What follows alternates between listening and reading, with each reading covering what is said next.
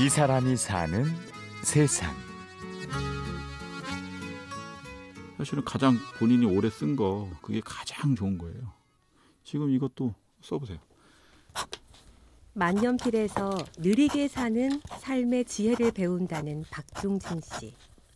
그러니까 만년필은 오래 될수록 나랑 더 맞아지니까 어느 정도 길이 난 상태에서는 다른 사람한테 쓰면은 또 안 맞는 거예요. 이거 얼마나 이런 필기가 어디 있어요? 멋진 일이죠. 그가 처음 만년필을 쥔건 10살 때였지요. 그 만년필은 뭐 4살, 3살 때도 그냥 갖고 싶더라고요. 제 기억이. 우리 아버지가 이렇게 막 쓰시는 거 보니까 그때는 종이가 이렇게 좋지 않고 막 갱지, 시험지, 뭐 신문지 같아서 막 퍼져요. 근데 그게 퍼지는 게 너무나 멋있는 거예요. 그래서 아, 나도 한번 갖고 싶다 그랬는데 이제 10살 정도 돼서 한번 문방구에 갔더니 500원이라고 하더라고요. 그래서 그래서 샀어요. 그때. 근데 이제 거기 아시는 분이라 제가 볼 때는 나중에 우리 어머니한테 나머지 값을 받았을 수도 있는데 어쨌든 걔가 달라니까 준 것 같아요. 그렇게 인연을 맺고 30년이 넘게 만년필을 썼습니다. 지금은 3만 명 가까운 만년필 동호회의 회장을 맡고 있죠. 어, 동호회 활동하기 시작한 건 한 11년?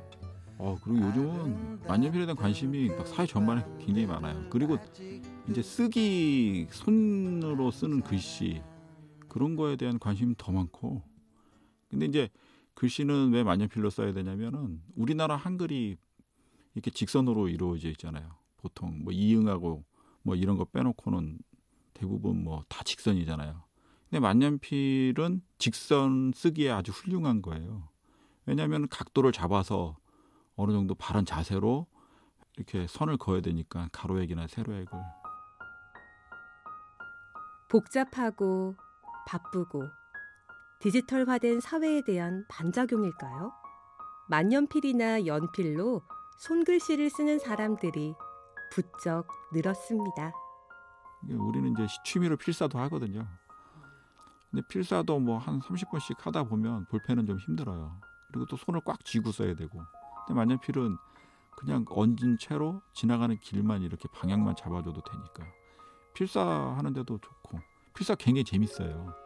정신적으로도 안정되고 또 예전에 초등학교 때 중학교 때 배웠던 뭐 수필 뭐 그런 거 나이 먹어서 한번 베껴 보는 것도 굉장히 재밌습니다. 필사의 매력은 느리게 쓰는 만큼 느리게 사는 만큼 여유를 찾을 수 있다는 거지요. 또 하나 종진 씨가 좋아하는 일은 고장난 만년필을 고쳐주는 겁니다. 이렇게 빼서 펜촉 이렇게 빠져요. 펜촉에서 잉크가 굳어서 안 나올 경우에는 펜촉 분해해서 그거 깨끗이 닦아주고 이렇게 틈이 있어요. 잉크가 나오는 틈이. 그 틈에 이제 종이가 한 몇 년이나 1, 2년 쓰시면 이 종이가 이렇게 끼어 있는 수가 있어요. 그럴 경우에는 이런 종이 같은 걸로 이렇게 종이로 틈에 이렇게 보면은 찌꺼기 같은 거 이렇게 제거해 주고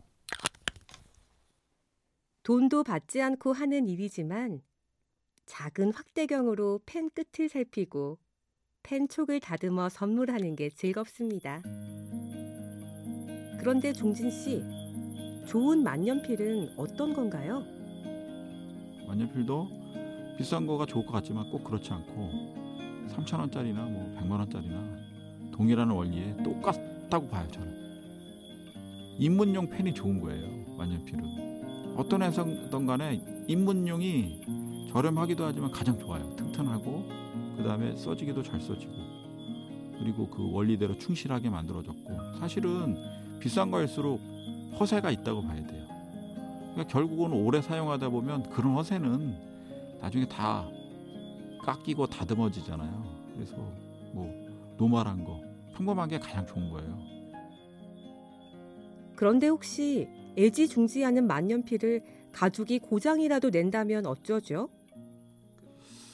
그런 고치면 되, 죠 고치면 되고 사람이 우선입니다. 어찌 됐든 간에.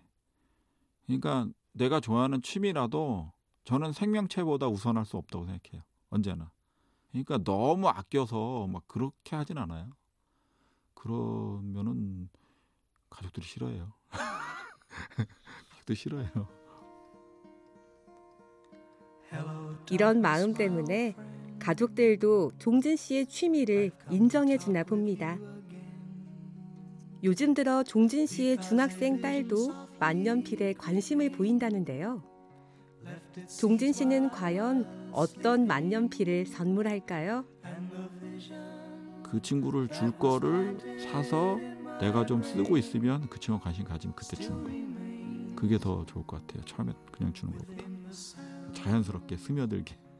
이 스며드는 게 굉장한 거예요. 종이에 잉크가 스며들듯이 어떤 관계는 이렇게 일방적인 게 아니고 이렇게 스며드는 관계. 한번 스며들면 안 빠져요. 자연스럽게 오래 걸려도.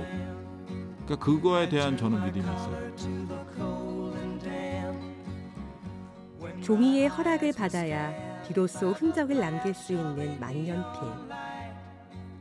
종이에 서서히 스며드는 잉크처럼 박종진 씨는 사람들의 마음에 천천히 스며들고자 합니다. 이 사람이 사는 세상. 오늘은 만년필 하나로 행복한 사람. 그 행복을 즐겁게 세상에 나눠주는 박종진 씨를 만났습니다.